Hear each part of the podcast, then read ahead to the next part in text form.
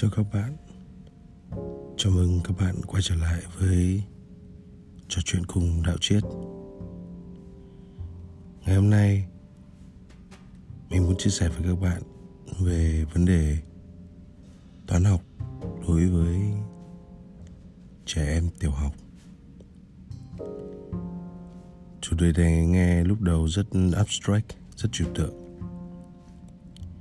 nhưng lại vô cùng quan trọng để tạo nền tảng cho một sự phát triển về sau này của môn toán đối với các em.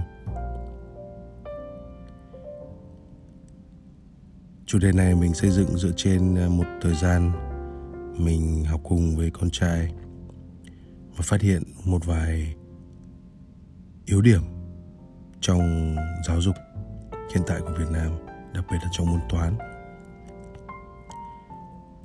Mình xin đưa ra đây một ví dụ. Các bạn đố con mình hoặc đố bản thân. Bạn có ba quả táo và mình cho bạn thêm hai quả táo nữa. Hỏi các bạn có bao nhiêu? Kết quả là bao nhiêu? Nếu các bạn chỉ trả lời câu hỏi là năm, thì chúng ta mới chỉ đúng được một nửa. Bởi vì câu trả lời chính xác là năm quả táo.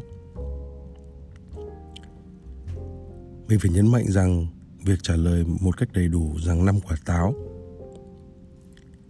thì mới trọn vẹn ý nghĩa của phép toán nói trên.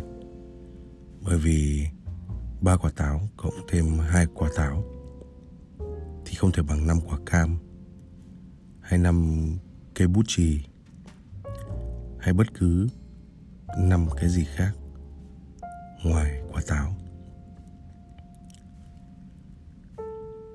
Khi chúng ta giới thiệu cho trẻ tầm quan trọng của đơn vị, trong tất cả các phép toán ngay từ lúc nhỏ, cái lợi về sau, các bạn có thể thấy được ngay. Ví dụ bé có thể trả lời dễ dàng câu hỏi 3.000 cộng 5.000 bằng 8.000 Mặc dù ở lớp 1 các bé không học quá con số 10 Lý do bởi vì nghìn ở đây chỉ là một đơn vị mà thôi, giống như cách chúng ta viết tắt đơn vị nghìn bằng chữ K trong giao dịch online hay cách nói tắt của chúng ta bây giờ. Như vậy, nếu có thời gian ngồi cạnh con cái của mình, chúng ta hãy đừng bao giờ coi nhẹ giá trị của đơn vị các bạn nhé. Vấn đề thứ hai trong môn toán khi ngồi với các em chúng ta phải đặc biệt chú ý đến tầm quan trọng của khái niệm. Mình lấy ví dụ, con trai mình đã bắt đầu làm quen với khái niệm. Tính không phải khái niệm, mà cách tính diện tích, các hình cơ bản. Tuy nhiên, khi mình hỏi con mình diện tích là gì, thì còn gặp khó khăn trong vấn đề giải thích. Mình à, làm thử một phép mà google. Định nghĩa diện tích là gì? Các bạn cũng có thể làm điều tương tự và nhận thấy các khái niệm quá sức trừu tượng, abstract. Vì vậy, nếu không có khái niệm, thì mọi phép tính, công thức, tính diện tích hình vuông, hình tam giác, hình tròn, sẽ là một mớ kiến thức buộc phải nhớ. Và mình xin nói với các bạn rằng cái gì mà chúng ta buộc phải nhớ thì cũng sẽ là cái mà dễ trôi qua nhất. Vì vậy, khi ngồi với con mình để làm quen với những khái niệm cơ bản về diện tích, mình đã đặt những câu hỏi để brainstorm. Để con tự tìm ra khái niệm. Để con tự tìm ra những cái sự gần gũi đối với cái thuật ngữ đó trong cái hiểu biết của mình. Bằng các câu hỏi đơn giản như,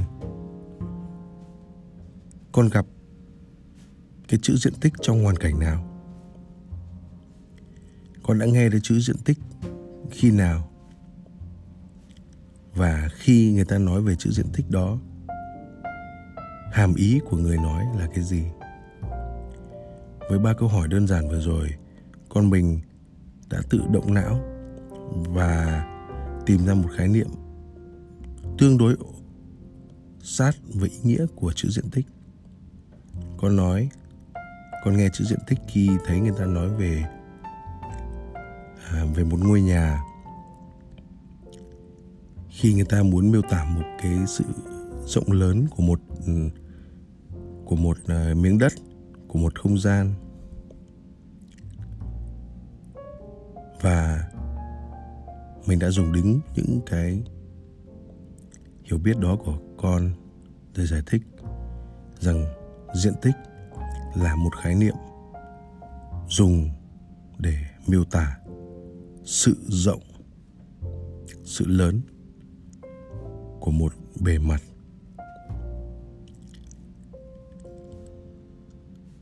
Đó là cách lý giải gần nhất để con mình không phải nhớ một cách khiên cưỡng những công thức sau đó mình đã giải thích. Ví dụ, mình nói, khi con tính diện tích của hình vuông là để biết được độ lớn của hình vuông đó. Khi con tính diện tích của hình tam giác cũng là để biết độ lớn của hình tam giác đó. Sau đó mình đồng thời giới thiệu với con về đơn vị của diện tích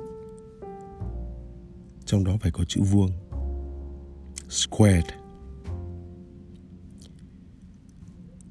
trong quá trình dạy con thì mình cũng không ờ, ngần ngại giới thiệu cho con những khái niệm tương đương bằng tiếng Anh. Tất nhiên là bởi vì dựa trên cái nền tảng là con mình có thể tiếp thu được những cái chữ tiếng Anh đơn giản đó.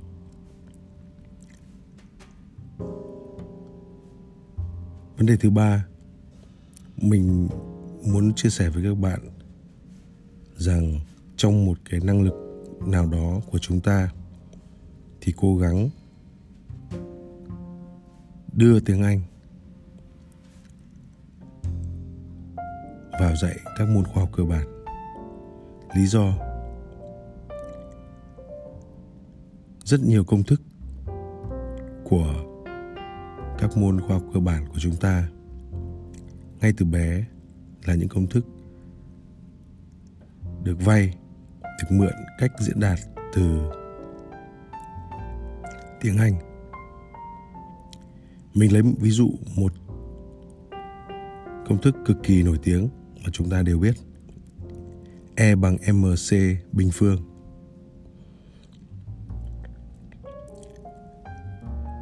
Một công thức mà chúng ta gần như nhìn thấy hàng ngày. Nhưng đó là một công thức về năng lượng đối với người Việt Nam của chúng ta, gần như sẽ dùng tiếng Việt rất dài dòng để lý giải. Nhưng nếu chúng ta học vật lý bằng tiếng Anh thì E bằng MC bình phương đơn giản. Chỉ là những chữ cái đầu, initials, của câu energy equals mass times c squared. Ở đó, c là chữ viết tắt của tốc độ ánh sáng. Hoặc gần hơn nữa là một công thức, lực F bằng MA. Đối với tiếng Việt, công thức này hoàn toàn không có sự gắn kết với định nghĩa về luật, khái niệm luật. Xin lỗi, định nghĩa về lực khái niệm về lực tuy nhiên nếu là một học sinh của một đất nước nói tiếng Anh thì đấy đơn giản chỉ là viết tắt của force equal mass times acceleration. F equals m times a.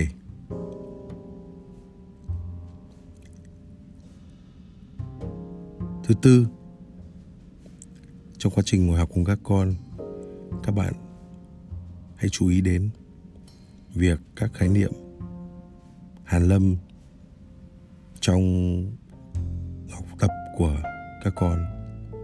Rất nhiều các chữ vay mượn từ Hán Việt. Điều đó khiến chúng ta phải giúp các con phá vỡ các cái bức tường thành về khái niệm đó, giải thích cho các con ý nghĩa thực tế. Mình lấy ví dụ như chữ chu vi. Nếu giải thích chữ tiếng việt tương đương, chúng ta có thể giải thích đó là đường bao quanh hoặc độ dài đường bao quanh. Chữ chu vi cần phải được giải thích như vậy, để nó không chỉ là khái niệm chu vi được nhét vào đầu một cách khiên cưỡng. Trên đây là một vài chia sẻ của mình về việc học cùng con cái, đặc biệt trong giai đoạn tiểu học, giai đoạn tạo nền tảng để đưa các khái niệm cao hơn về sau này mong rằng các bạn cũng tìm được những điểm chung trong việc giáo dục con cái và cùng chúng chúng ta cùng tạo nên một thế hệ sau mà tại đó con cái không chỉ là sản phẩm giáo dục của nhà trường, mà còn của cả gia đình. Xin cảm ơn và hẹn gặp lại các bạn trong episode tiếp theo.